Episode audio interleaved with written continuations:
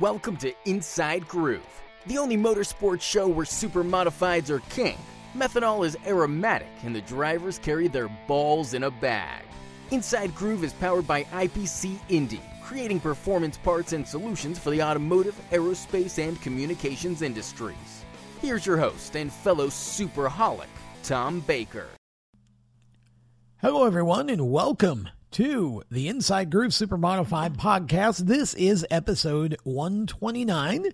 My name is Tom Baker. I am the host of the show and thankful to be back again and talking super modified racing. And this show is going to be a little bit um, less hectic than our last one was. Um, we've got Brendan Young going to be joining us. Brendan from the three fifty Super Modified division. Going to have a conversation with him about uh, his background and uh, how he got to the three fifty division and what his season was like for him, his first uh, full year, and uh, looking forward to having that conversation with Brendan. We'll be presenting that to you shortly. Also, what's in the number? We're going to be looking at the number twenty-nine in relevance to Oswego Speedway and Super Modified history, and uh lots of that going to be kind of a look back in time, because uh, although we had um, Bentley Warren in the Dunnigan twenty-nine in the nineties, and we can certainly talk about the Dunnigan uh, years too. Paul's always a fascinating study, right? Um, but a lot of the um, a lot of the fun stuff for the twenty-nine is uh, is back in the day, so we'll get to that here in a bit as well. First of all, Um, always, I always fight with where to sort of put these types of things in the context of a show, but, um, I'm, I'm choosing to do this right at the beginning because I think it's, it deserves to be at the beginning. Want to start on a sad note. Um, Leona Shampine Barnett passed away, uh, and, you know, it's, um, there, there were some amazing tributes that I saw online. Um, I was going to, I was going to read one of those, and then it, it just, it, it seemed, uh, it, it just felt to me like I just needed to talk about, um, my impressions of Leona a little bit, but also to to kind of talk about the big picture. First of all, um, I didn't know Leona too well. I met her a couple of times at the Speedway over the years, um, my younger years as a Jimmy Shampine fan. Um, you know, she obviously, at that time, you didn't see, you know, a lot of women in the pits. And Um, but I, but I did get to meet her a couple of times just to say hi. And it's, uh,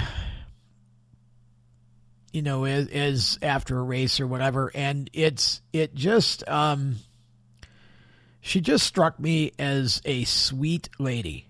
That's when I, when, when I think of Leona, you know, I just think of a very kind, gentle, sweet personality, and that's always the way it seemed that she was.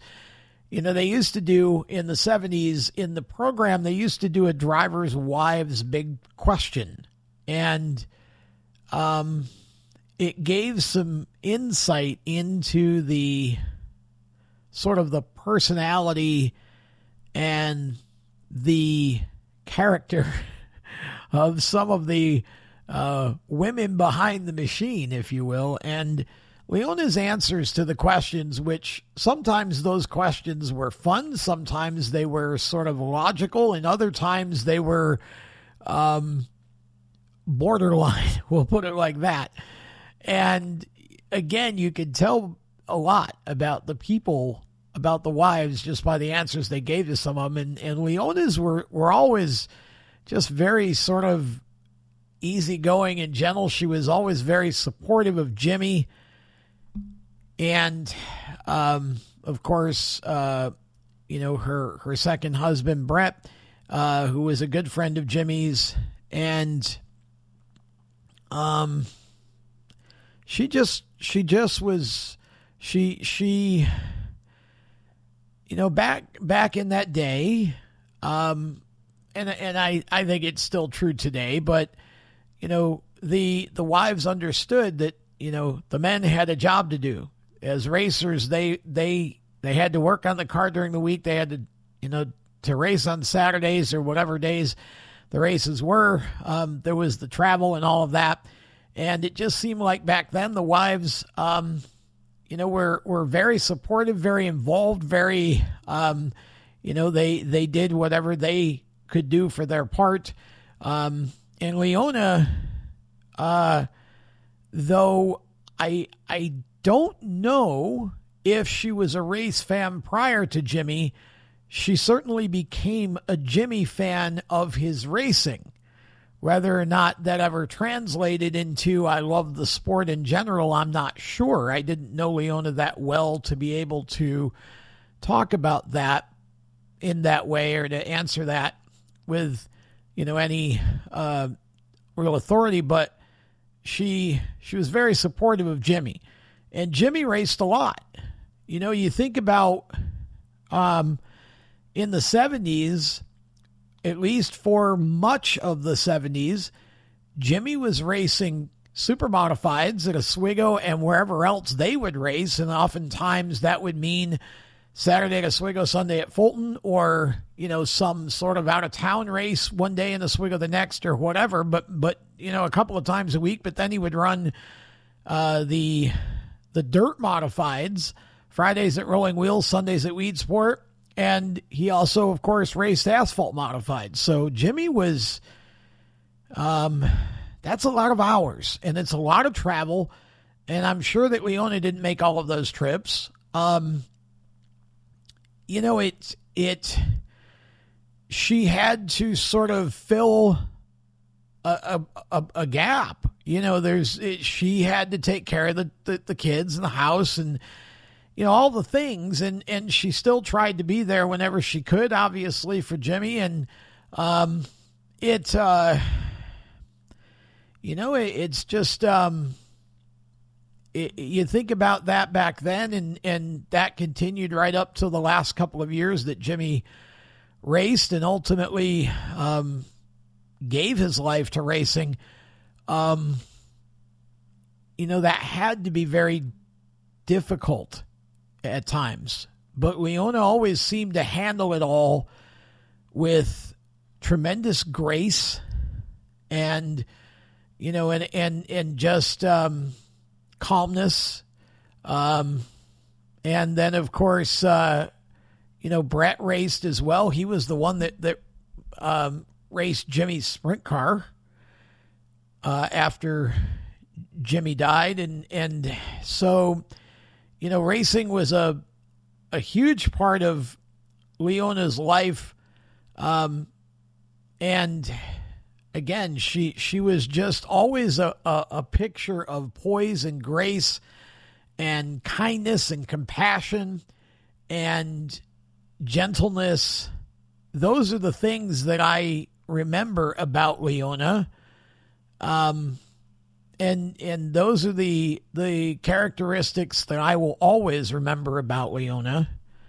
Um, you know, I wasn't, again, I wasn't around her very much. I wasn't, and I haven't been privy to a lot of stories involving Leona other than what I've seen online this week. But, and then in Jimmy's book, it, you know, if you, if you were fortunate enough to have a copy of the book or, or have read the book, It it pretty clearly paints the picture of Jimmy's career in racing, and it uh, it took one hundred percent commitment. And there was a point toward the end where Jimmy just didn't want to make that level of commitment anymore. He wanted to race, but he also wanted more time for family and, you know, his life outside of racing. And um, so ultimately he did, you know, he raced a lot right up to the end, but there were certain things that he gave up uh, in the last few years. He stopped racing asphalt modifieds every week, stopped racing dirt modifieds every week. He eventually gave up asphalt modified racing altogether and kind of got talked into coming back for that fateful last race, the nineteen eighty-two Budweiser Modified two hundred. And, um, but he, he really, um, you know, he had slowed down tremendously. He raced the sprint car often, but not necessarily weekly, and had come back to supers weekly, but not as sort of the chief cook and bottle washer. He had Clyde Booth, uh, to do a lot of the heavy lifting, I think, in that, that final year. And, you know, Jimmy could be a part of it, but he didn't have to be all of it. And he could race the car and enjoy racing again, um, but without necessarily the same level of commitment during the week. And so through it all, Leona was there for him right to the end. And I think that there can be no greater tribute paid from a racing point of view than to say that, that she was always supportive. She understood what it took, and she understood Jimmy's dedication and his passion for what he was doing, and the fact that, you know, he built all of his own cars. He, everything basically rested on Jimmy. And of course, the, the, the amazing team members that he had around him through those years on the pit crew. But, you know, it wasn't as if Jimmy was a helmet toter who just showed up, raced, you know, got his forty percent and went home. You know, Jimmy was, it was all, it was all Jimmy's mind. It, you know, it was, it was his business, so to speak. Racing was a business for Jimmy, and, and, and Jimmy was, you know, he was the founder, the C E O, he was the, you know, the engineer, he was, you know, he, he was the guy. And, um, I can only imagine the number of hours, but when you read in Jimmy's book, you read a story that tells you that, um, there came a point on Sunday afternoons. Jimmy would go out on Sunday morning after an Oswego race on Saturday, and he would kind of assess the situation with the car and make a list of things that needed to get done during the week. And then he would uh, close the door to the shop and walk away and take his kids out for candy and ice cream. That, that, that was family time. He always tried to sort of hold Sundays to that, um, at least, you know, for a while, until obviously, you know, if you had a race at Weed Sport or whatever, you gotta, but you, you always had that family time. And that's really what, um, those are some of the things that, that will kind of, that I will remember about Jimmy and, and, and about Leona, that, um, it seemed as though, despite the hours and hours and hours of commitment and, and that it took with Jimmy, especially in the early years when he was doing all of that racing and all of that winning and championships and features and all of that, um, it's pretty, uh, it says a lot about Leona that she was able to sort of shepherd the family and, and, and kind of um, take that role and, and, and, and, you know, and, and make the best of it and be supportive of, of what Jimmy was doing. So, um, we, we will always remember Leona. Every driver has a better half. And I think that's something a lot of fans probably don't think about often, is, is the hours of commitment and what that means in the family dynamic. And that's, I think that's kind of where Joe Gozik is now. There's that point in time where, you know, maybe you're not willing to make all of that commitment anymore. You know, maybe it needs to, to be scaled back in some way, if not set aside altogether. And, you know, it, it wasn't meant to be that Jimmy would go out on his own terms, unfortunately, but he did, uh, He was doing what he loved to do. Um, and Leona was the shining light behind all of it. She was, she was the beacon. So, um, thoughts and prayers to the Shampine and, and Barnett and Marotta and all of, you know, that whole family, uh, you know, for, uh, Cerise, Jill, and Chad, and, um, you know, everyone who knew and loved Leona. We will remember her very fondly. We'll be back with more of the Inside Groove after this.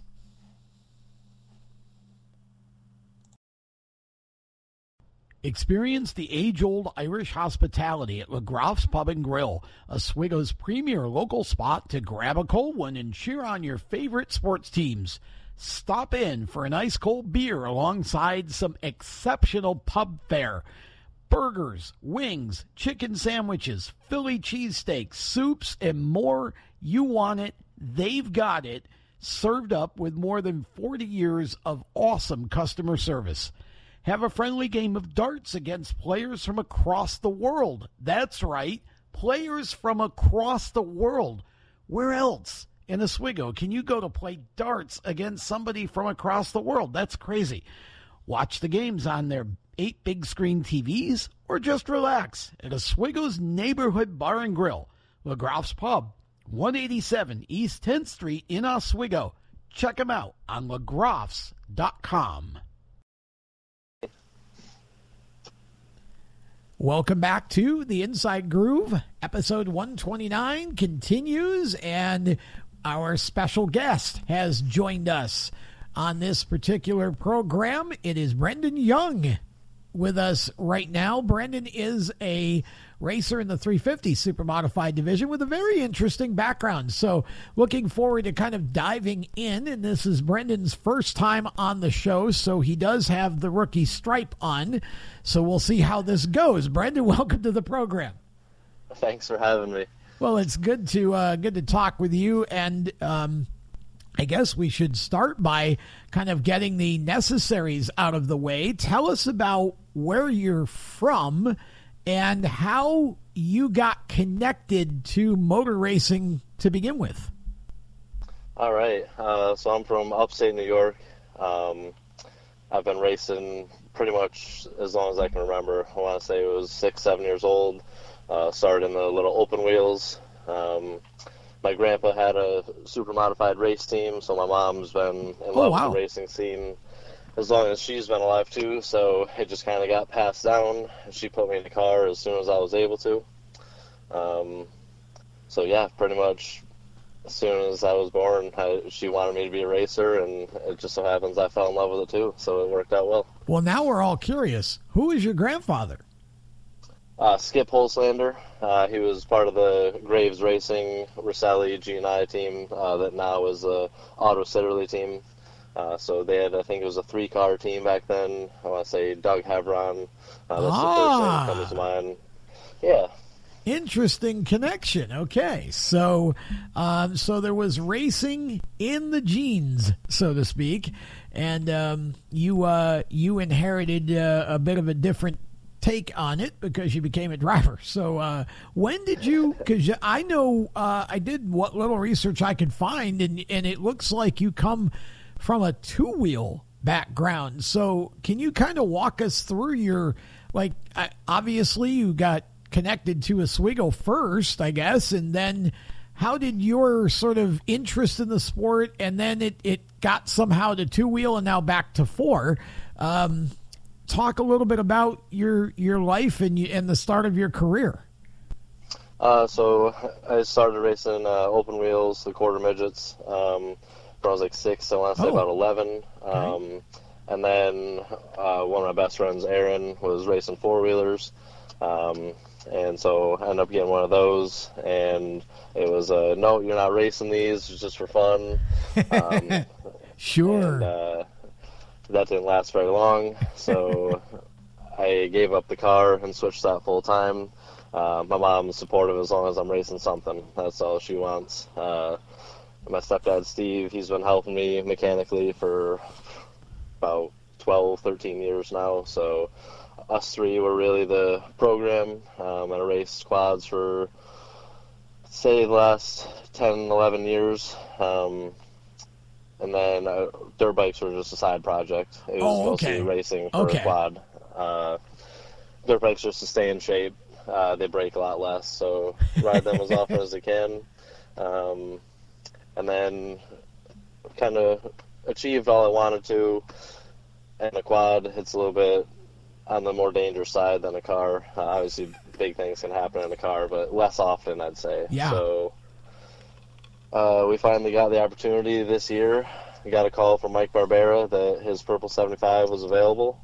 And as soon as I said something to my mom, she's like, yep, we have to do it. We've been waiting twenty-four years for this, so let's do it while we can. So you you race mostly, it, it was actually a four-wheeler, not a two-wheeler, but uh, certainly you're still much more vulnerable on a quad than in a three fifty Super. So um, you kind of uh, made the switch. What what was it like? Because I... You know, I, I talk to drivers all the time that maybe go from quarter midgets to something, or they go from legends cars to late models or whatever.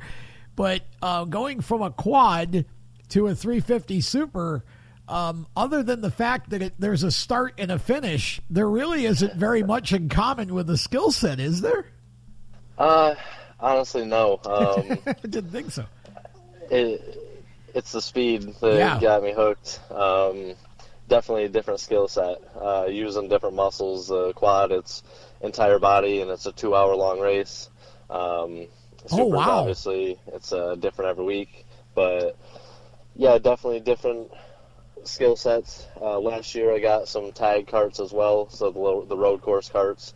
Yep. Um, so I raced a couple of those last year oh. uh, just to fill the gaps and uh, – get me back into a car setting. Obviously still way different than a Super, but sure. Yeah, so got the Super, did a couple of Fast Fridays. I think we got relatively good up to speed. Um, and yeah, it's been good. Kept her out of the wall most of the year, so I'd say it was a success. How do you like racing the three fifty? I mean, I, I would I would imagine for you, Um, I know you, you know, you talked about the speed got you hooked as far as like the quad or whatever, but the three fifty obviously must be quite the fun experience. And even if it was, it required you to almost learn a whole new motorsports, you know, set of programming, um, you know, it, it, it must, it must be a joy to race something as quick as that, as opposed to say coming into the car thing and going into a late model or something along those lines. Oh, yeah. I mean, it's literally been a dream come true. Uh, I've been going to Oswego as many races as I can. I have only missed probably three classics ever in my life. Oh, wow. Um, so to actually get behind, I, I never thought I'd get the chance to even drive one, um, let alone race one. So to check both those off the list is awesome. And if my grandpa was still here today, I know nothing would have made him happier than seeing me in that. So it's just... all coming to fruition is it's beautiful. I I couldn't be happier, honestly. And the speed is, as somebody told me, it's the fastest and cheapest thing you can do in racing. If you want to go real fast, there's no other way to look than a three fifty if you don't have unlimited pockets. So, well, yeah, I mean, uh, I guess it, if you compare it even to a big block Super, there's a difference in cost. But, of course, if you want to go even faster, you can always go get an Indy car, but that's a little bit more of an investment. Uh, and that's the real dream. Yeah, that's uh, – um, so talk a little bit about your, your first season in the three fifty. I mean, did it go how you expected it to? Are you happy with – I know there's another race at Lancaster that you're probably or hopefully going to run this weekend. Uh, but, um, I mean, how how has it been for you so far compared to what you expected? Oh, that's tough. Um, I always set my expectations high. I, I'm very competitive. Uh, the first race, it was just a race of survival. I think it was the gnarliest three fifty race uh, Oswego all year. Uh, with Jason Spaulding going upside down, Tyler oh, in the right, forty-five. Yeah. I mean, it was just carnage all over, and it's something you don't normally see from that class. So to be able to just get through that clean was great. Um, I got the hard charger award. I had to start last. It was my first ever race, so I last to fourth. Um, not, it wasn't really on track passes. I really just got lucky. Honestly. It all counts. Yeah, I mean, just being there at the end. That's you, right. You got to be there to win. So um, that race was definitely a little shocking. It didn't go exactly how I expected, but I was happy with it. And um, then from there on, I mean, we had some speed and time trials and stuff. Um, didn't really get past too much. Couldn't really make many moves, though. It's definitely, I'm just learning to be patient, um, setting people up. It's totally different than on a quad. You can just take a different line, yell at them a little bit, move them out of the way, give them a bump. There's so many ways to get around somebody in a quad, but uh, supers takes a lot of patience. So learning that slowly. Um, Classic didn't go quite as the way I wanted. I really wanted to at least get in the redraw, and I was like a quarter of a tenth from getting into that, just eleventh in time trial. So uh, it wasn't bad. Everybody's, you know, giving me the high fives and good job, way to keep it together. I want more, though. It's just, you know, everybody wants more. But I was really happy. The car's in one piece. Um, Unfortunately, I don't think we're going to make it out to Lancaster this weekend. Uh, I think we're done for the season. Oh, wow. Just going to tear it down and get ready for next year, make sure everything's all set and ready for a full tour. Okay. Um, so what was it like? I mean, I, I've been – my first classic was nineteen seventy-four. I think I was six or something and, um, you know, been – you know, been either going to or watching classics from afar ever since, and um, never obviously had the opportunity to experience it as a driver, though I have uh, from, as a media member and a crew member, and um, it's and and an, uh, uh, the infield announcer too one year. But what was it like for you this year to kind of experience it all as a driver and a participant in it? You know, it it has to be a bit of a Um, a strange sort of uh, uh, compression of time that you, you can think about being in the grandstand and cheering for the driver that you liked, and now you are the driver that other people in the grandstand are, are applauding and cheering for. Um, that had to be a really special weekend for you. Oh, my gosh. It was surreal. Um, my mom, right before the feature, she always goes to the stands. She just loves watching from up there, so... We had the whole purple crew up there in the stands uh, cheering for me. And so on the sight laps and everything, you get to see them. That was awesome. Uh, like I said earlier, I never thought I would actually be in it. I remember actually a year ago, Classic. Uh, I don't know why, I just had a feeling. And I said to my mom, I said, I'm racing Classic next year. And then we got the carts and stuff. And uh, first half of this year went by, still wasn't driving anything. I was in some talks trying to get weasel my way into a seat. Um, and then it, everything just rolled real fast as soon as we got that call. And it all came to came, came to be true. It was it was an unreal feeling. And every time we got on the track, I just smile so big, no matter what position I'm in. So racing the legendary Classic was it was so awesome. It was... yeah, literally just a dream come true. Was was that how you met Mike uh, and kind of ended up being able to be on his his Rolodex uh, when he was going to sell the car? Were you looking to hop in it or, or like kind of lease it or do make a deal to drive it in some form or fashion? Uh, yeah, so last year, maybe last two years maybe, um, I'm not sure exactly how. I'm, I know Tyler Thompson a little bit as well, but okay. I just kind of started hanging out in their pit, and me and Mike get along extremely well. He's an awesome guy, tons of knowledge, um, and he invited me to come up and be part of the pit crew, and I knew just being around and learning would help me if I ever did get a car, so stayed up there as long as I could. Um, and then last year, at the end of the year, I got to Fast Friday, the ninety-nine car, um, and it went surprisingly well, so we knew I could possibly do something if I got a chance, and so I just kept putting the bug in Mike's ear, like, hey, Bob can't make it this weekend, I, I got a race suit, hey, Tyler can't make it this weekend, I've got a race suit, like, and it was always, oh, okay, and then he finally gave me the call that that car was available, so we just hopped on it. And uh, there's no way we would have been able to make it to the track this year without him. He's been so helpful, so knowledgeable. Car setup, his uh, garage is only a couple minutes from the track, so we bring it up there quite often. Uh, he helps us out with anything we need. So, yeah, Mike has been a blessing. So I want I want to go back to the quad uh, period for a minute, because I think I think our fans would be interested in, you know, what it's like to, to race one of those things, because that's something that doesn't get necessarily a whole lot of mainstream visibility, but it's it's a form of racing that um, is pretty wild and crazy at times, and I think it takes, you know, a certain mindset to be able to just go out and do it well. What what was that like for you? Because you started that pretty young and did it for quite a while. Yeah. Um, honestly, I think it's kind of weird that they like flip-flopped. I mean, Oswego, you sounds like you've been there for a long time. You know how big the crowds used to be there. Yes. Um, and when I first started quads, I mean, so I guess for uh, just to lay out a little bit, for the local New York quad racing series, there's between two hundred to three hundred quads on the track at one time. Wow. Um, it's a, between a nine and twelve mile track, uh, and you're racing for two hours. Um, and it's not, it's weird that it's not televised. It's not as easy to access. The nationals, they go up and down the East Coast. You can go on and watch those on YouTube or Racer T V. Um, But the amount of people that go to those things, for the nationals, there's twenty-five to thirty-five thousand people at the track any wow. weekend.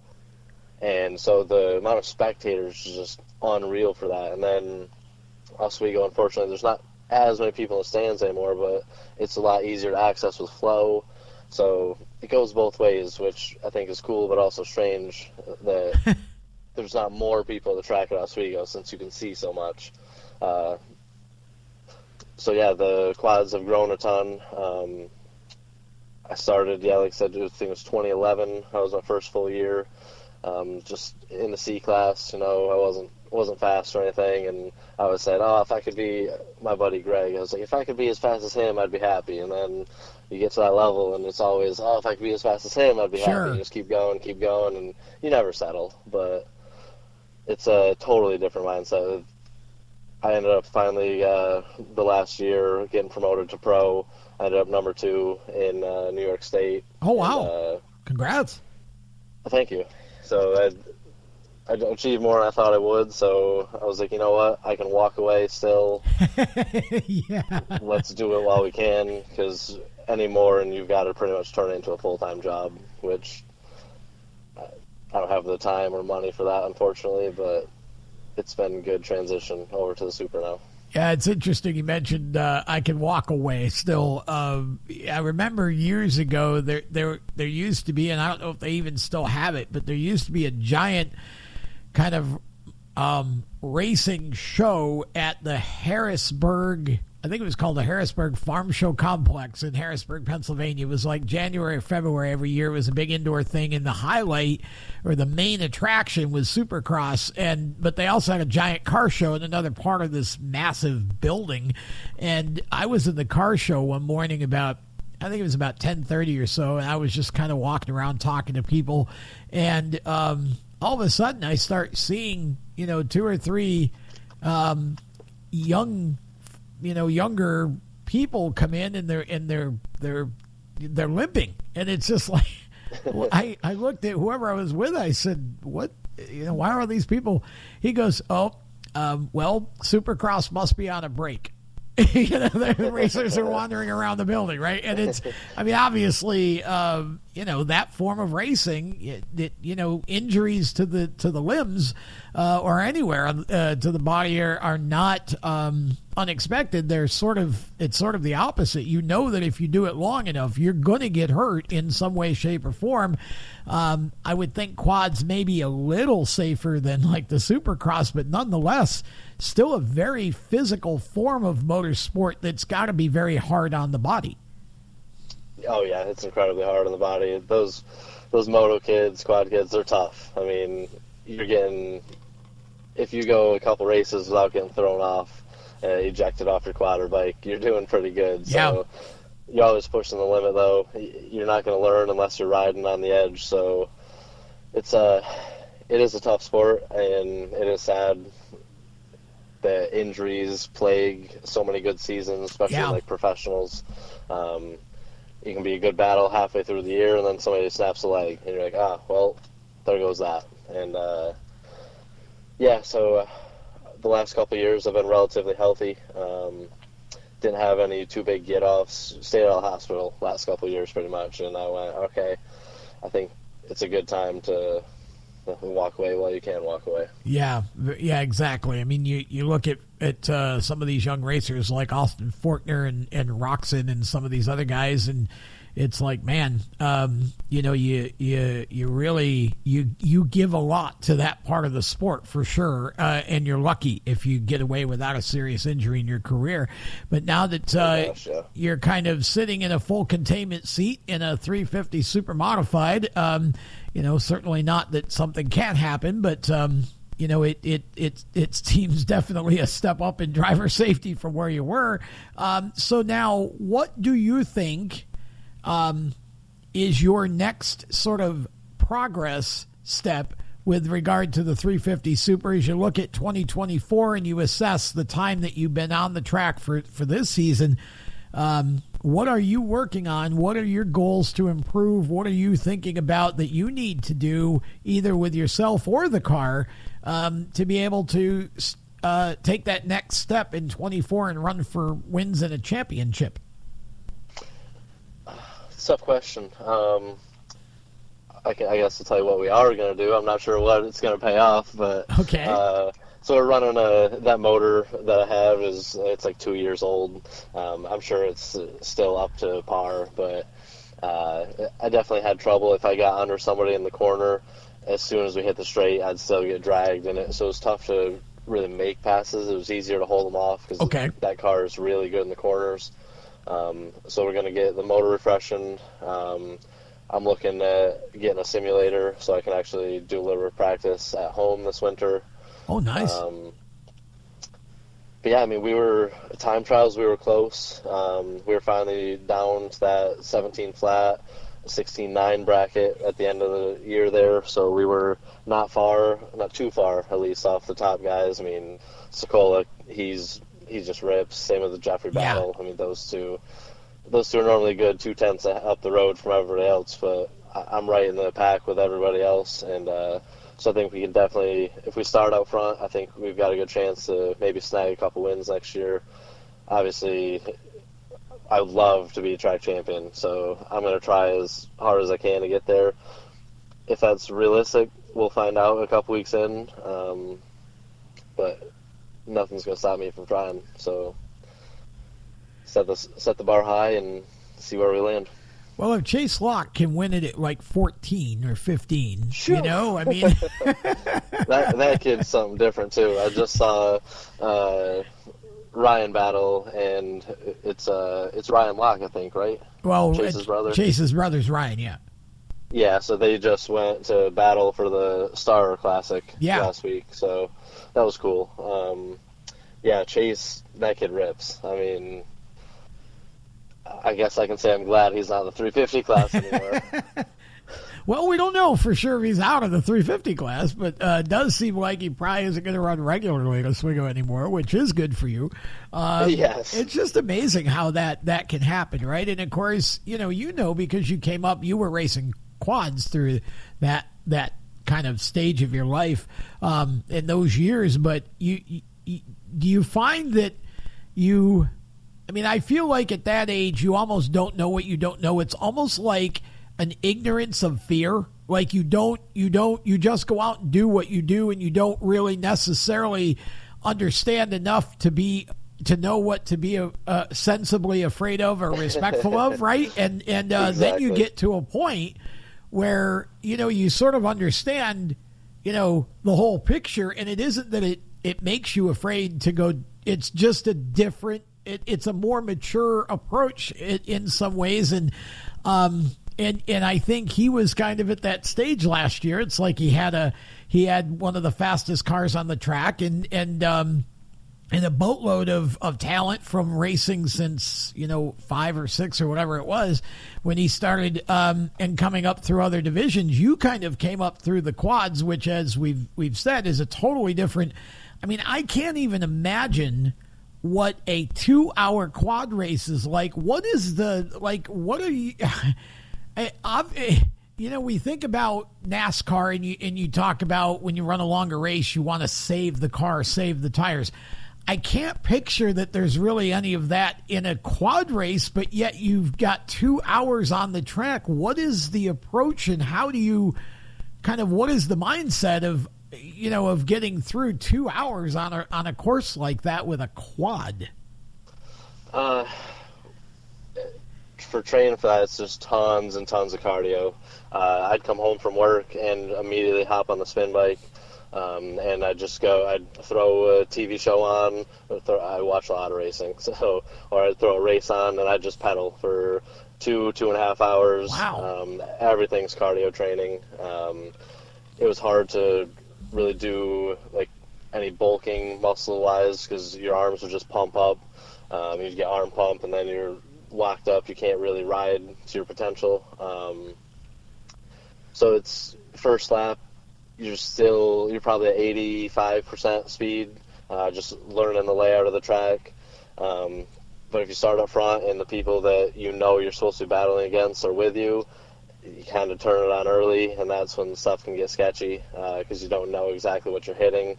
It's hard to even remember. You, when you got nine to eleven miles, you got to remember every bump the lap before so you know how fast you can hit stuff, what's coming up. Um, So, yeah, it's, I'd say like ten years ago, at least at the pro level, it seemed, uh, there's some fields and stuff in it too, and they used to kind of relax in the fields.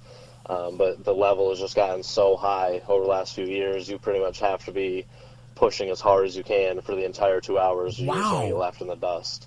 So, I mean, you're, your hands are just full of blisters most of the time, knees are destroyed. Obviously, your back's all sore. It, it's an entire body. You you don't like moving Monday morning, that's for sure. Wow, that's incredible. So basically, the three fifty Super must feel like a breeze after that. Yeah, the only thing that was sore on me after three fifty was my neck a little bit, just the G-force. G-forces, but sure. Other than that, I mean, yeah, I can get used to that three fifty for sure. Well, that's... uh.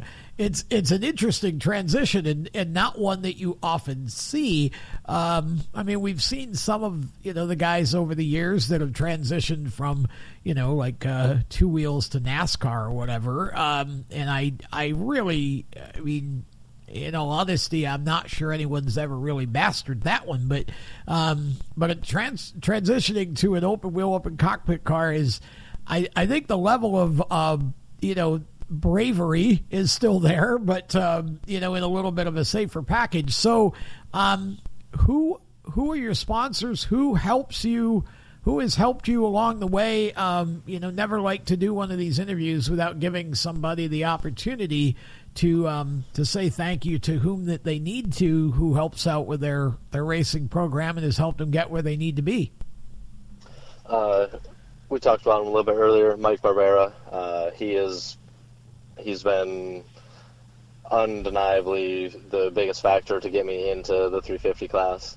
Um, extremely good, motivational. Uh, at Fast Friday, the first time I was a couple tenths off, and he came in, why won't you go faster here? Is it the car or is it confidence? Like, confidence. Like, well, just do it then. You don't know until you do it. I'm like, okay, you got me. So, uh, car setup, uh, confidence booster, um, Use uh, letting us use his garage, any parts, any tools we need.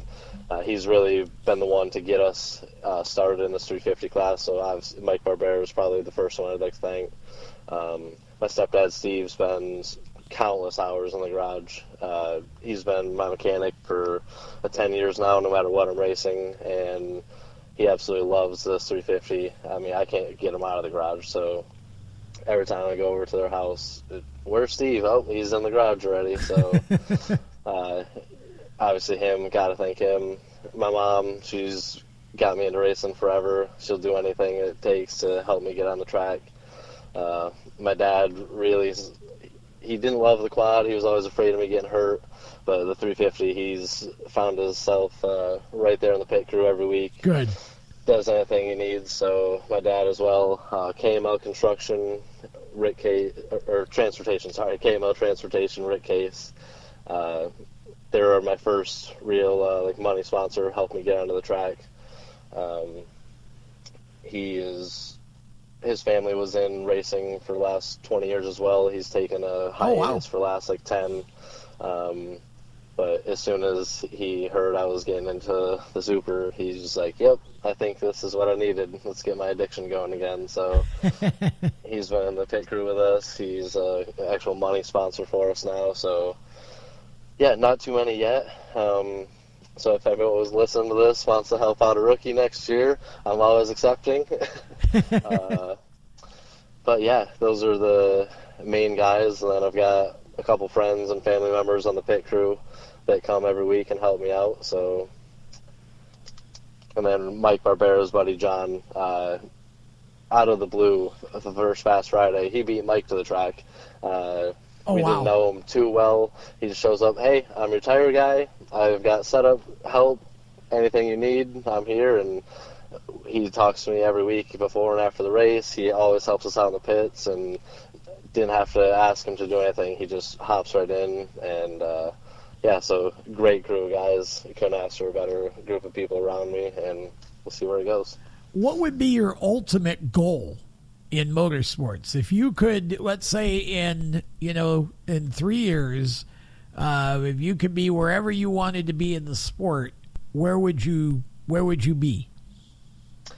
The unrealistic goal would be IndyCar. Uh, Formula One, of course, but IndyCar, I think, is maybe even cooler in the last couple of years, just how close the racing is. I absolutely love watching that. Uh, the realistic goal would be probably a big block. I mean, Auto's done, so I would like to slide into that G and I team. So you and a long list of others, Brendan. Oh, yes. There's a lot of names on that list, but hey, I'll do what I need to to get to the top of it. Well, it's, uh, yeah, again, you and a lot of others. Um, it's, um, yeah, it, it, uh, Otto's certainly, I'm sure, uh, on, you know, the, the, the sunset, uh, as they say, of his career, but still obviously capable of winning anytime he's on the track. And, and, uh, gosh, yeah, yeah, big block super, um, that would be amazing, I'm sure, for you. And, and, and as someone who, you know, grew up in Oswego and was able, uh, you were probably a little young at, at, at no pun intended, um, you, you, th- at that point to remember Doug Heveron. But if that, if that was the, um, the limo, if that was the black one, the Graves house car one that you're talking about, um, yep. then, uh, yeah, Doug gave that quite a ride. Doug, I remember Doug winning a heat race. I think it was a heat or a Consi or something in that car running. He, he was running sixteen six laps with one hand on the wheel, holding the, uh, the, the in and out, uh, the, the shift, the other, the, the lever and the other to keep it in gear. Um, And, uh, you know, Doug was, was one of the all-time greats to ever sit in a, in a super modified. And, um, you know, you, uh, you, your, your family, certainly your grandpa's the top operations, I would say, in the history of super modified racing, though, um, it, maybe it didn't, I mean, they did win a lot of races, but, um, you know, that was a very competitive time in the division too. And, and, uh, so, you know, that's pretty cool that you've been able to kind of grow up around that and went off and did, you know, the quad thing for a while and, and got all that, um, it sort of experience and, and, uh, you know, and was, was able to, to, to do something radically different. And then now you've come back. And, uh, shoot, IndyCar is, uh, yeah, it's probably unrealistic, but, um, you know, who knows? I mean, if you, if you play Powerball every week, they, you know, there've been, been some big, um, big jackpots lately. So, uh, you know, maybe, yes, maybe you could, uh, but, uh, yeah, it's, that's a tough deal. And again, that's, that's another situation that obviously changed so much over the years, because when I started going in the seventies, we had ex-Indy cars racing in Oswego, and also it was super modifieds were a step um, to IndyCar. Now it's so much about road courses that you've got that whole road to Indy thing going on. Um, and F one is just, if you're from America...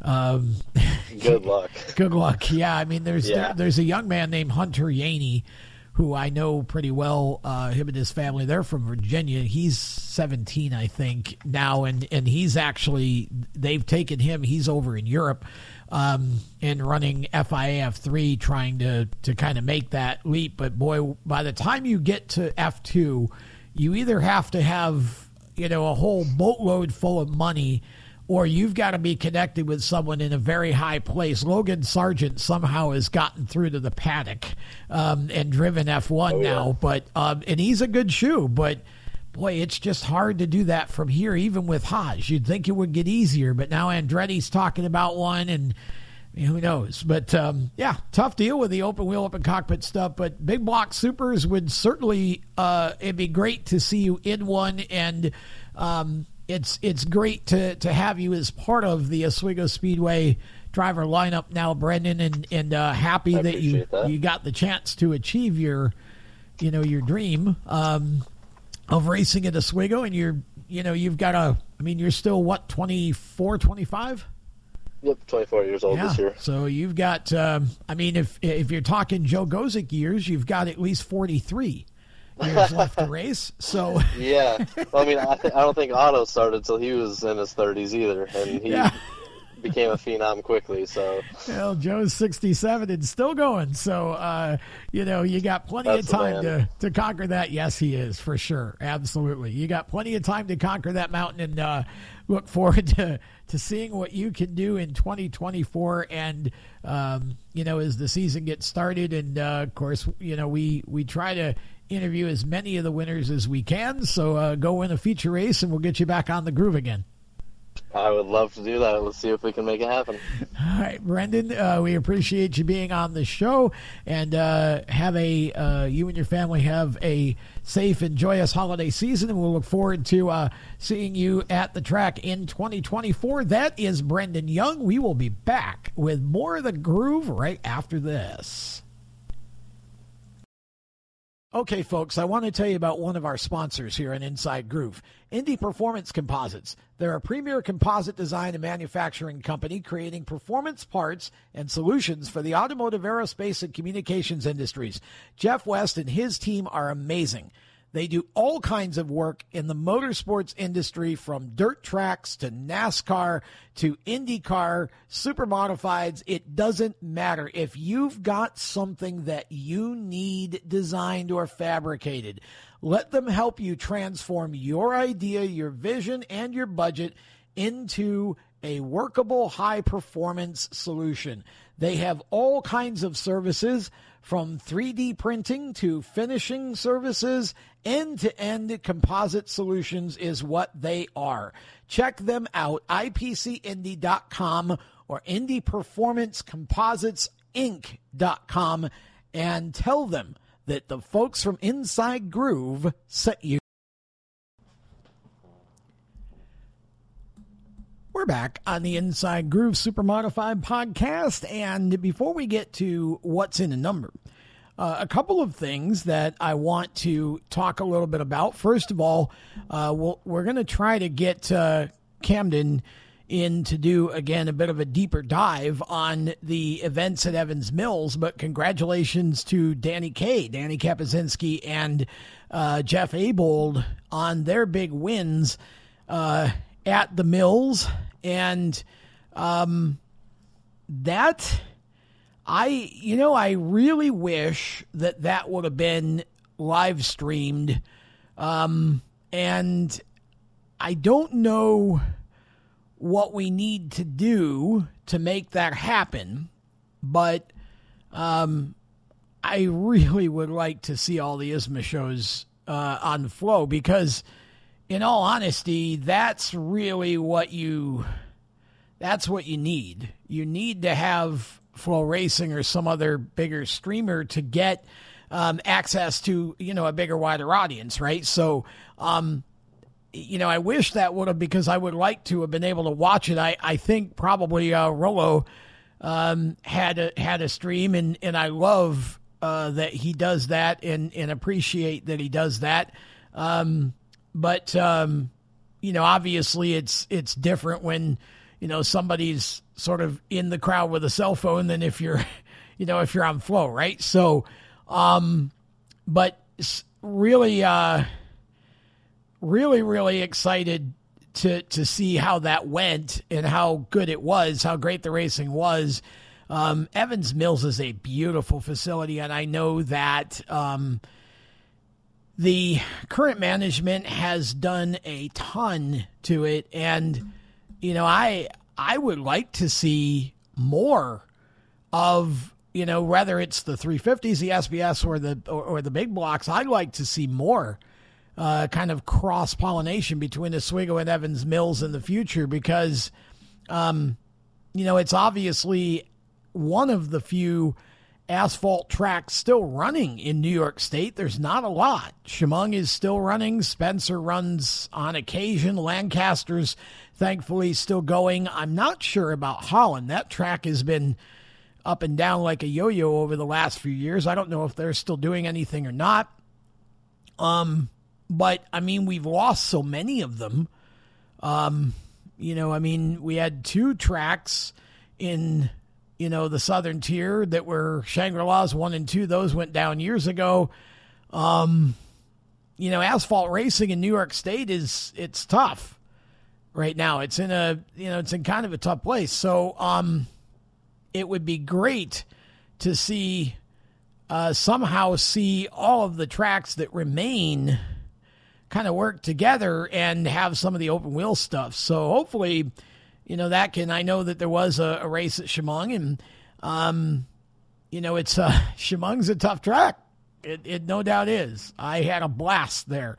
Uh, the couple of years I was, was involved there, and, um, we had an I S M A race there in two thousand two when I was, um, managing it, and it was a great race. I mean, it, it was just so much fun. Unfortunately, we didn't get the crowd because the weather just, it, it looked like at any minute we were going to have a severe thunderstorm, and it rained everywhere but at the racetrack. But um, but that was a, was a good show. And so would really love to see, especially with the three fifties and the S B S, I'd love to see more of that. But uh, the big blocks, I think I S M A definitely needs to be more of a New York State. Um, and there's a couple of places in P A. I mean, Jennerstown, they still run, obviously. Um, you've got Lake Erie that I think would be an amazing track for them. You know, there's there's a few tracks in that area, um, you know, and um, just just kind of do it, you know, as a, a locally based type deal for a bit and work with M S S on the Midwest stuff. And, and I think you've got a, a recipe there for um, – a nice little schedule and some great racing. So congratulations to uh, those two winners. We'll, uh, and we'll have, uh, like I said, we'll try to get Camden, because he was obviously there, uh, try to get, uh, you know, him to in, in this next week here, hopefully to do more, um, do a show and give more details for us. So um, I also wanted to mention that um, just today, actually, I saw um, Brian Cavalier posted on Facebook um, the top fifty super modified drivers, um, and he used the formula that was based on the what he thought was kind of the formula used for the fiftieth anniversary Oswego Speedway book, which came out in two thousand. It's hard to believe that was twenty-three years ago that came out already. Um, so I thought I would look at this because I happened to see it, and I, and I just find it to be an interesting list. Um, I thought about just saving and doing a whole show on it, but gosh, I, I it just seemed... We can always, uh, you know, carry it on uh, in more depth later. But I just thought I'd take a look at this. So according to, to Brian's list, Jimmy Shampine is the number one all-time driver. That's as it should be. Um, and there's this is a just a points total here, right? Not a points standings total, but like a score, just a score. Um, two seventy-eight point two five for Jimmy. Um, two seventy-five point seven five in second for Nolan Swift. So the old Gray Fox, um, number two in the all-time list. Bentley Warren, number three, two forty-six point two five. So um, number four on the list is Otto Sitterly, two twenty-six. And number five, Eddie Bellinger Junior, one sixty-three point five. Now, if you take a look at that list, first of all, this gives you an idea to me of just how great Jimmy Shampine was, right? Like, out of all the drivers that have raced at the Oswego Speedway for any length of time, you know, Jimmy's at the top. Nolan's second. Bentley's third. To me, that feels like the right top three. Otto Sitterly's fourth. I totally would see that because, again, Otto in his period of time has dominated that period, clearly. Um, Eddie Bellinger, fifth. Now, here's what's interesting. Joe Gozik, sixth. He's five points behind Bellinger. one fifty-eight point two five to one sixty-three point five. Greg Furlong is seventh, one fifty-six point seven five. Doug Didero is eighth, one oh seven point seven five. Dave Shullick Junior is ninth, one hundred point five, and Steve Joya Junior's tenth at ninety-seven. Now, again, this is an index score, I believe, so I, I don't think it's points per se. Like, I, I think this is just whatever formula they used. What I think's interesting here is, again, the top ten are almost two hundred apart in score. From two seventy-eight point two five for Jimmy Shampine at the top to Steve Joya's ninety-seven in tenth. And again, that, you know, that's not to take away from, you know, anybody's accomplishments or career. It's just interesting to look at this. Um,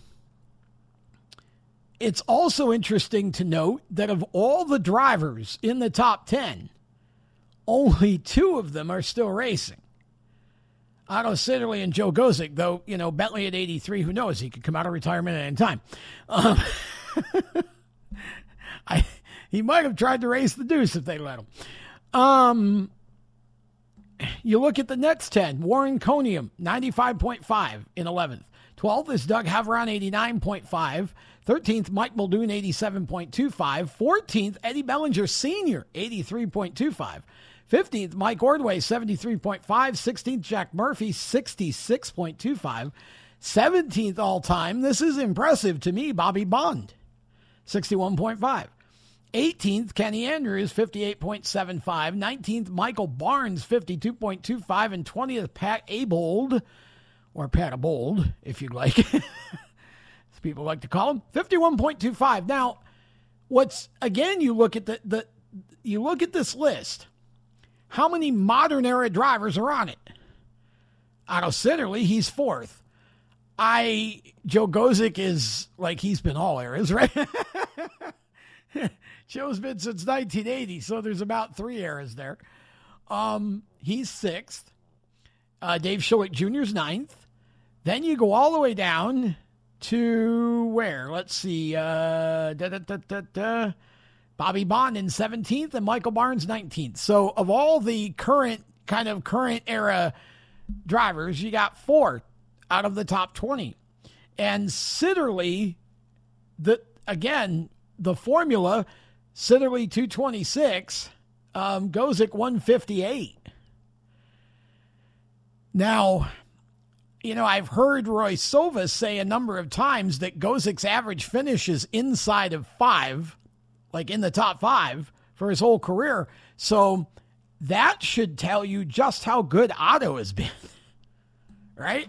So um, pretty incredible when you think about it. And, and you look at the top five, and all of them came from the era of the sixties through, um, you know, eighties except for Otto. So, and and I would argue that was the toughest era in which to have big stats. So it it really shows you how great Jimmy Shampine, Nolan Swift, Bentley Warren, and Eddie Bellinger were. You know, their accomplishments. And then Sitterly to be among that list. And Gozik, who's had this, you know, long career that I, we hope it continues, even if it's in part-time form, right? Um, I, I don't know what he would need to do to overtake Bellinger, but uh, to raise his score or index or whatever you want to call it, five points, but he would need to raise it a little over five, about five and a half points in order to jump up to fifth. And uh, Furlong's retired, Nidero's retired, Dave Shullick Junior is only at one hundred point five, and I say only because I'm comparing it to the to the numbers he'd have to attain in order to, you know, to get up into the top four or five. He's, you know, I would assume that's, you know, he probably has to, he'd probably have to race a while and really be on top of things. Um, and then Steve Joya's retired, so um, really quite the list. I mean, I guess I can run through the rest of them. Um, twentieth through thirty, Chuck Siprich twenty-first, Todd Gibson twenty-second, Lee Bliss twenty-third, Billy Bloom twenty-fourth, Tim Guru twenty-fifth. Um, again, I would argue that's quite impressive for Timmy. Tim Snyder twenty-sixth, Kempton Dates twenty-seventh. Um, Dave Paul twenty-eighth, Dave Danzer twenty-ninth, and Gary Albritton thirtieth. Now, I would look at Kempton's score of thirty-four point five, and, and it, it would look weak in comparison to the rest, but you, it, Kempton had a, a his first number of years, about, uh, what, seven, eight years or so, maybe not quite that many. He he struggled with inferior equipment and whatever, and, and then it was only in seventy-five. He had, he had three, from seventy-five to set through seventy-eight, so that's four seasons where he was championship caliber and did basically all of his winning in that really condensed period of time. So, you know, again, the this is just a formula. It do, it's not saying this guy was better than that guy or whatever, but I think, you know, you look at, so then you get thirty, let's see, thirty-one through forty, Dave McKnight, thirty-first, Dick Jarrett Senior, thirty-second. Randy Ritzkus, thirty-third. Ronnie Wallace, thirty-fourth. Um, Art Bennett, thirty-fifth. Norm Macra, thirty-sixth. Jeff Abold, thirty-seventh. Uh, Ronnie Lux, thirty-eighth. Bob Gudermount, thirty-ninth. Brandon Bellinger was fortieth. So we now have two Abolds and two Bellingers on the list. And then forty-one through fifty, Tyler Thompson, forty-first, Russ Wood, forty-second, Jamie Moore, forty-third, Ray Graham, forty-fourth, David Gruhl, forty-fifth, that's impressive, Chris Purley, forty-sixth, and Purley never even, I don't think, did he have even a season where he ran weekly? Maybe one. Freddie Graves all the way back down in forty-seventh, that surprises me. Bobby Stelter, forty-eighth, surprises me. Joey Payne, forty-ninth. I'm glad to see him on the list. And Howie Page, Handsome Howie, um, fiftieth on the list. So there's, there's a, I think, a good mix of eras here. And, of course, the current driver's still racing. So you, you, you look at it and, you know, some of these drivers have a chance to still move up. But I think it really just shows you because, I, you know, look, I, we can all have our take, but um, I just think that the the seventies, especially, you know, the, say, seventy through seventy-six, those sixty-nine, seventy through seventy-six, those were the the toughest because we had the most cars per week, and you just had so many just legendary racers that were competing at that time.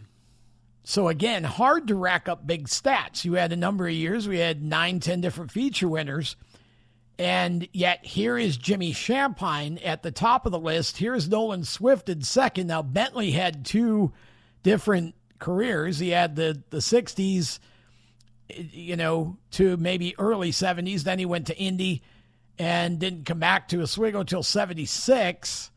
And then he had from seventy-six to, what was it, two thousand seven. Um, and so, again, Bentley... Uh, you know, he won the Classic in sixty-nine, but I would argue that he, while he was a young up-and-coming driver who could certainly win races, I don't know how many features he actually won in the Deuce. I think it was maybe a few, but I don't think it was, I don't think he won a championship, right? He won a track championship in it. I don't know if they ever ran every week, but um, he, you know, obviously his best years were from seventy-six to his retirement in two thousand seven. So, um, oh, I shouldn't use that word around, around Bentley. seventy-six until he ran his last race until now in two thousand seven. um, and then you got Otto in there. And I've, I've always said there's a short list of guys that run today that I think could have, could have fit in the, in the seventies and been competitive. Otto's one of them, you know, and, and, um, I always thought Michael Barnes was another. He's sitting in nineteenth, which doesn't really say anything necessarily about his capability as a driver. It's just, you know, um, it's, it's just where he falls in this index. You know, you could look at someone like Chuck Siprich, who's sitting in twenty-first. Um, and you say, well, my gosh, that's one of the best drivers to ever race at Oswego. The guy ran dirt, the guy ran asphalt, the guy ran modifieds, he ran supers, he tried Indy, he ran sprint cars a little bit, I think. You know, I mean, again, um, this this isn't a statement necessarily about whether you had all that talent. It's just how your results sort of measured up. And um, Chuck only had uh, about three or four years, I think, in the Buckner car. And not to disrespect any of his previous car owners, but those cars weren't winning cars. They were, in some cases, competitive. And then in the case of the C fifteen, he just made it competitive. But, you know, so you can kind of go back and forth. It, it's, but you got to have some way to score it.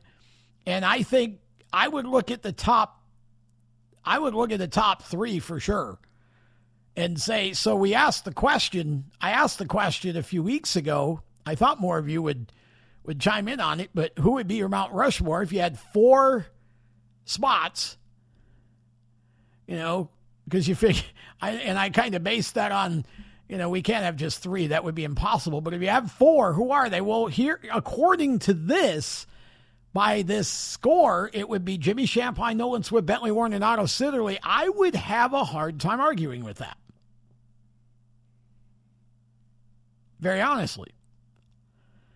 I mean, yeah, certainly the top three, I don't, I don't argue with.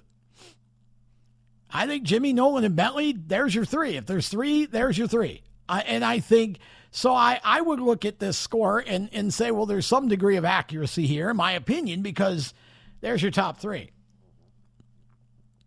So, and out of that, now... Furlong obviously won bunches of races. He won six, what? Yeah, six classics, won multiple championships too, I think. Um, you know, he's in seventh, and I think again, if you if you if you just look at, um, I don't know, did Greg run fifteen years? I don't know that he did. I don't think he did. Maybe he might have gotten ten. I don't. I don't know. So if you, it, again, you look at some of this and, and so, you, you know, you can sort of argue within it, but if you're just talking pure Mount Rushmore status, it's hard to argue with these top three, Jimmy, Nolan, and Bentley.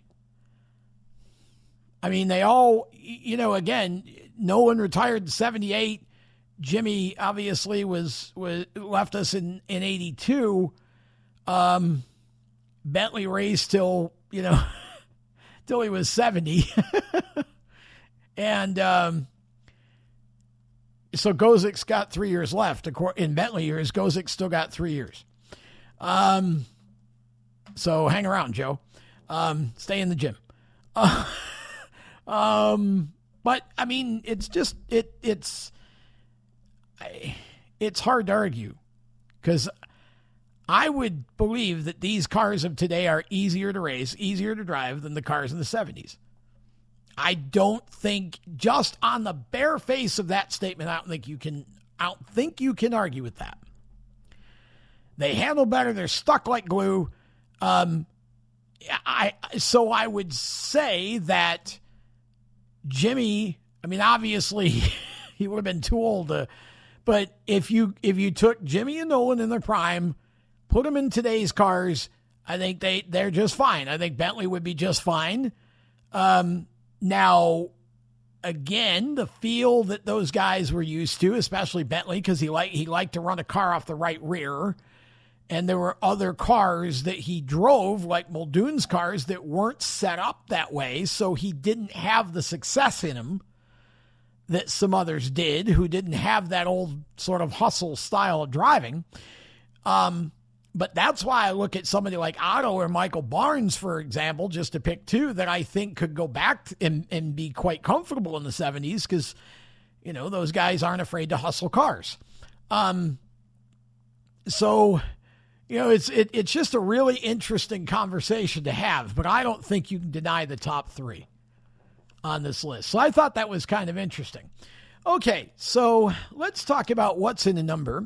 Um And I'm going to use this segment uh, to welcome a new uh, a new supporter to uh, Steering Wheel Nation and all of its properties, and it is Wiggity Wayne Sauces. If you like barbecue sauces, if you like ketchup, you got to check out wiggity wayne sauces dot com. W- Wayne Hanslick is from Western New York. He's a he's a native New Yorker, and um, his products are all made in the Northeast. And Wayne has come up with it's it, he, it's the neatest little character. It's based on Wayne himself, um, and there's a whole variety of sauces. If you're into sauces and and you know and into ketchup. Um, You know, he jokingly, I said, well, what do I say about, you know, what what is it that you, you like to say about your your product? And, and you know, he laughed and, and you know, because he was talking to me, well, if, you, if you've tried the best, you can forget the rest. Once you tried the best, you forget the rest. Um, and um, that's kind of Wiggity Wayne in character. And um, just go to Wiggity Wayne, that's W I G G. I D Y, Wayne Sauces dot com, or just, you know, get into our Steering Wheel Nation hub. And we'll also have, um, we'll have some stuff on our socials here as we get into uh, next week. Wayne is actually uh, one of the sponsors of our N H R A coverage too. Um, this, this weekend from Z-Max at Charlotte that's coming up, but um, Wiggity Wayne Sauces dot com is where I want y'all to go. And just, just, pick something and order it. There are some amazing flavors there. Um, and Wayne's a great guy. He's really, he's, he's, he's a young, uh, young man who's trying to build a business. And I think we need to support folks like that. And so, um, you know, I would ask you all to, to try some and, and then give him some good feedback because, um, great guy. And, and we want to welcome him to the family of Steering Wheel Nation supporters. So with that being said, let's talk about the number twenty-nine, shall we? Now, this is a number that's tricky for me. I hope I can get most of it because, again, I'm going to, I know there were twenty-nines probably before my time, but I start in nineteen seventy-three. And in that year, the twenty-nine, and I can even go back at least to seventy-two, the the twenty-nine was owned by Dick Rayner. And um, I think it was he and uh, Roy Murphy who built the twenty-nine that was racing at that time. And Mark Letcher was driving it. Mark ran that particular car, um, I think in seventy-two. And then in seventy-three, he ended up driving for Hagen Howard. And I think, I don't remember, b- because what happened uh, eventually at some point, and I think it may have been seventy-three when this happened late in the season, Dick Rayner bought the number sixty-six Holinsky chassis from Dick Schofield that Red Barnhart and Mike Loescher had driven the year before. And I think Johnny Spencer had a week in it too. Um, and they painted it yellow and made it the number twenty-nine. Now, I believe that in seventy-four, um, I think it was seventy-four's class. Yes, it was the seventy-four Classic, I think. Um, no, Freddie Graves, I think, drove it in the Classic in seventy-three. So I think they did have it before the end of seventy-three. I think Freddie ran it in the Classic that year. And I think the next year, I think Letcher was back in it, ran it for most of the season. And I think he did run the Classic, I I, I think, um, in seventy-four. And then in seventy-five, they changed the number to seventy-six, and Ronnie Wallace drove it. We all know what happened there. He, that was Ronnie's, thank God, so thankful to say that finally Ronnie got the recognition and the results that I always thought that he deserved, and won champion won the championship in several races. Unfortunately, his classic luck just was always bad. He just never had any good luck in the classic. But he drove that car as the seventy-six. So the twenty-nine, I think, was idle. Now, somewhere I remember Lou Palker in a twenty-nine too, I think. And that, I think I remember reading that from one of the older programs. So like seventy-one, seventy-two, maybe it was the same car Letcher took over. I don't know. Maybe it was for Rayner. But I, I feel like I remember Lou Palker in a twenty-nine earlier. But then we had Letcher, and then we had Graves, and then Letcher again, and then um. We had uh, Ronnie Wallace ran it as the seventy-six. The twenty-nine then went away, I think. I don't think there was a twenty-nine for a year or two. And then, and I don't remember when he started, but Don Haas Junior had the twenty-nine. And I'm trying to think what car he first bought, because he had a few. um, I don't remember. He, I know he had, he bought, pretty sure he bought the Jim Muldoon sixty-eight car. That would have been the old Nick Virgo car. And I think that one he destroyed. They, I don't know if that was his first or second. He called all three of his cars that he had Mouse. So it was Mouse one, Mouse two, and Mouse three. I don't know if that car was Mouse one or Mouse two, but I, I do remember that that was one of the ones he had. I don't remember where he got. Uh, there was an orange one, which was his first one. And that, I don't remember if that was the Virgo X Virgo car, but I think it was either Mouse one or Mouse two that was that one. And, and so the second car was, I think he, it was just like silver, like primer. I don't think he ever painted it. He just put a number on it, I think. Um, and he, he had a bad wreck with that one again. Uh, classic weekend, I think, the following year. So whatever years those would have been. And I think that was probably like later seventies. So I'm going to say maybe seventy-seven, seventy-eight, seventy-nine. And then in nineteen eighty, Jim Muldoon helped to finish the Herm Graf C fifteen and drove it that season. But he also built a car for Don Haas. Was an offset car, and it was Haas' last car. It was the red one, and I loved that car. I thought that car was sharp, and I honestly, I always wanted to see Muldoon get in it and and see if he could kind of get it going better. Because I, I, I never, you know, I always, again, you always root for the underdog. I always wanted to see if Don could, you know, could take the next step with with regard to speed and, and competitiveness. He was a great guy, super nice fellow. Um, and again, I think it was classic of that year that he had uh, a wreck. And, um, and, and then...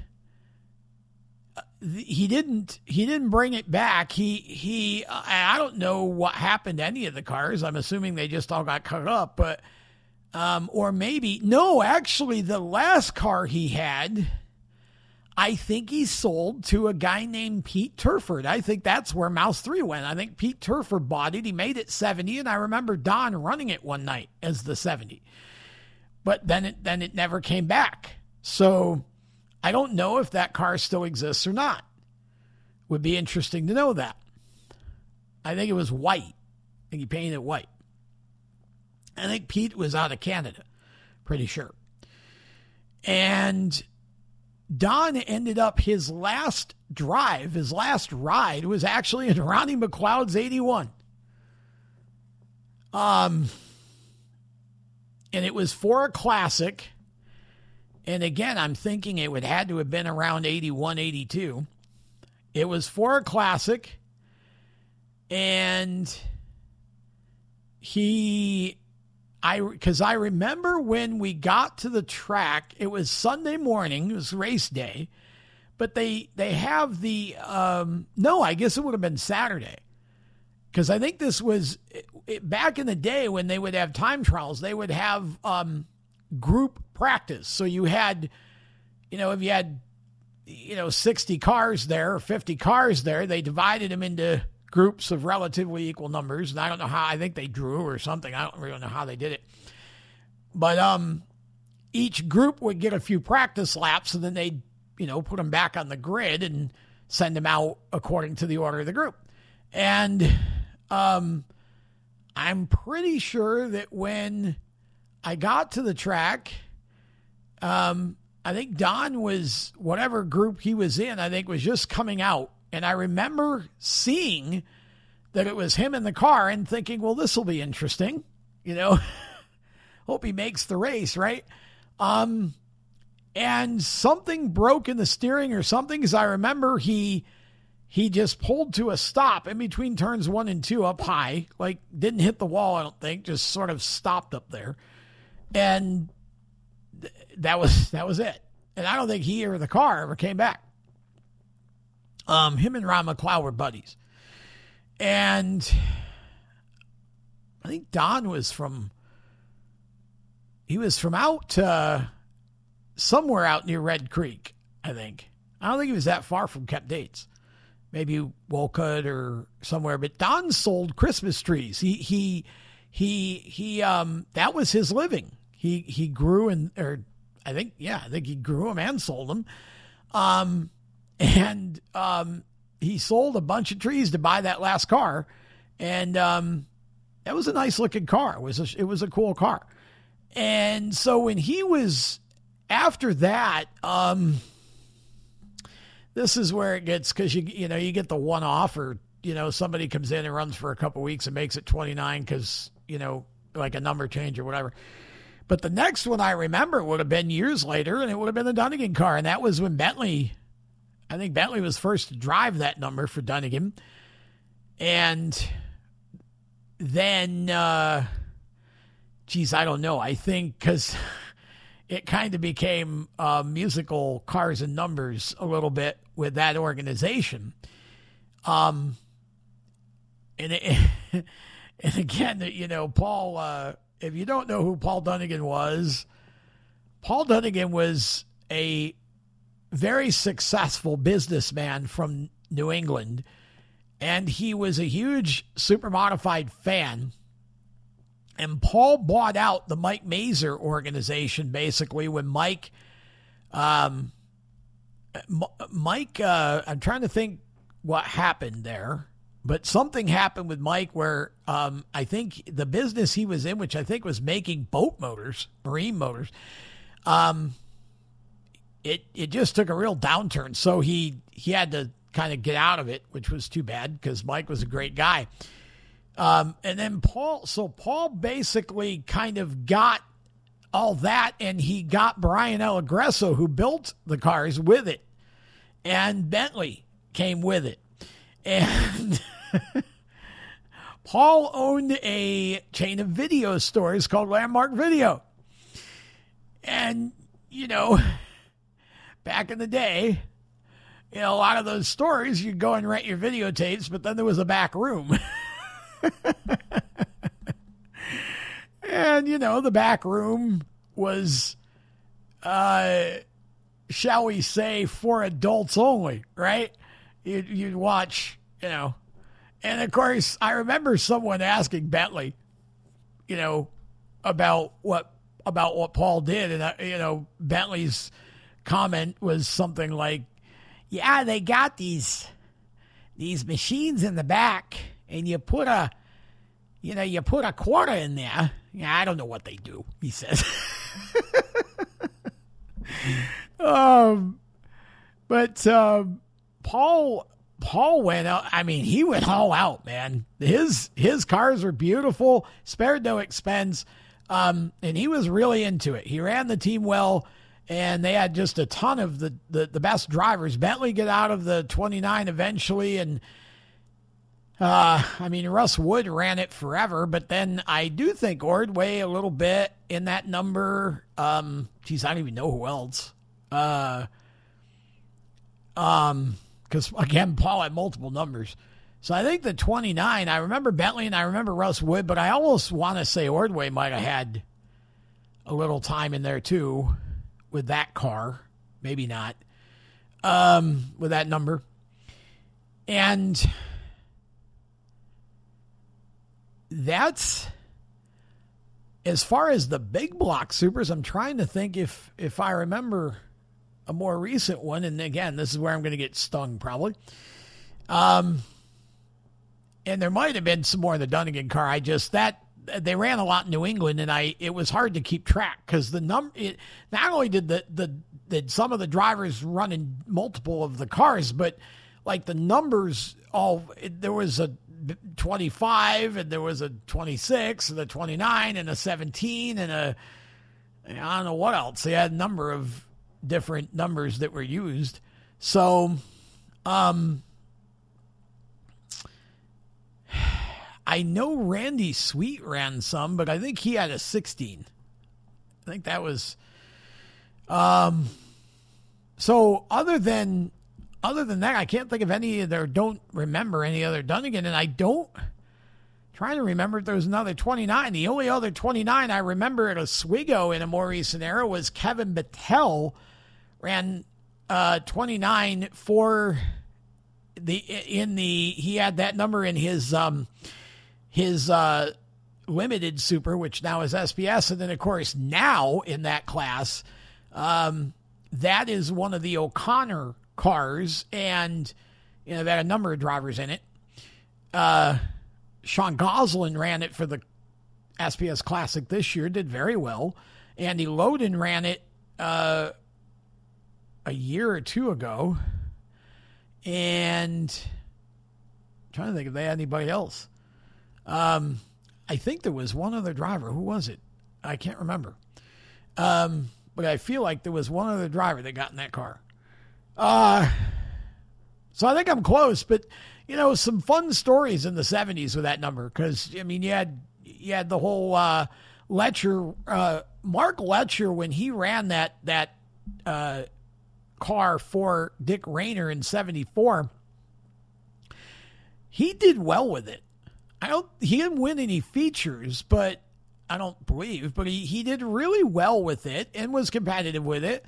Um, but boy, for some reason, when Ronnie Wallace got in that car and they changed the number, I mean, I, again, what's in the number, right? But, um, boy, Ronnie and that team just meshed, and it just took off. And that, again, chemistry can be everything, right? And so, um, and then the whole Don Haas uh, story is is a fun one, because Don went on to become a an Olympic. I believe he won the gold. He was a star in luge, or bob. No, I think it was luge, um, luge or bobsled. I can't remember. Um, but he, he that was his calling. He did really, really well. And and he was like a world champion, I think, right? And and um, so great guy. That would be. I, I don't know if Don would ever do a show with us, but I'd love to, love to talk to him. You know, just um, fun stuff. And and that era was was full of personalities like that um, that came in and um, brought a lot of, you know, I I call it color, a lot of color to super modified racing back then. And Um, you always wanted to see them do well, you know? So there's your what's in a number. And um, that's going to wrap the show up. I uh, hope you enjoyed Brendan Young. That was a, I had no idea that Brendan's mom's side of the family, that Brendan's grandfather and his mom's side was, was involved with um, the, Uh, the Graves team in the in the limo with in the in the Heveron Ordway years, and whoever else they had. There were a ton. Cliff Graves, and I don't know if I, I again I don't know if like all the sponsors were for all the cars or whatever. But you had Bellinger and just a bunch of different, Shullick and whoever else. But um, that was that was interesting. It's just funny how small the world is it, it, up there when it comes to motorsports. So um, hope you enjoyed the show. And Uh, again, congratulations to our Evans Mills winners. We'll see if we can get Cam to jump on with us for next week and get more details on the race, but I wanted to get this show out today. So um, wanted to just get it finished up and let you hear from Brendan Young. Hope you enjoyed it, and really, really looking forward to, uh, we've got a lot more interviews coming, a lot more content coming. Um, and uh, again, it's just really a matter of scheduling it. And uh, making it happen, and it, you know, everybody's so busy now; it's just hard to hard to catch people. But we've got uh, we got quite a list here that we're trying to work through um, from from when I was up there for classics. So uh, thanks to our sponsors: J and S Paving, Rich Worth, um, I P C Indy, Indy Performance Composites dot com, Jeff West and his team, and uh, Sean Cathcart with uh, Skip's Fish Fry slash LeGroff's Pub. Um, thanks to all of them. And of course, our new sponsor, go to wiggity wayne sauces dot com and order something, and, and go and, uh, follow Wiggity Wayne Sauces on Facebook and tell them thanks for sponsoring motorsports.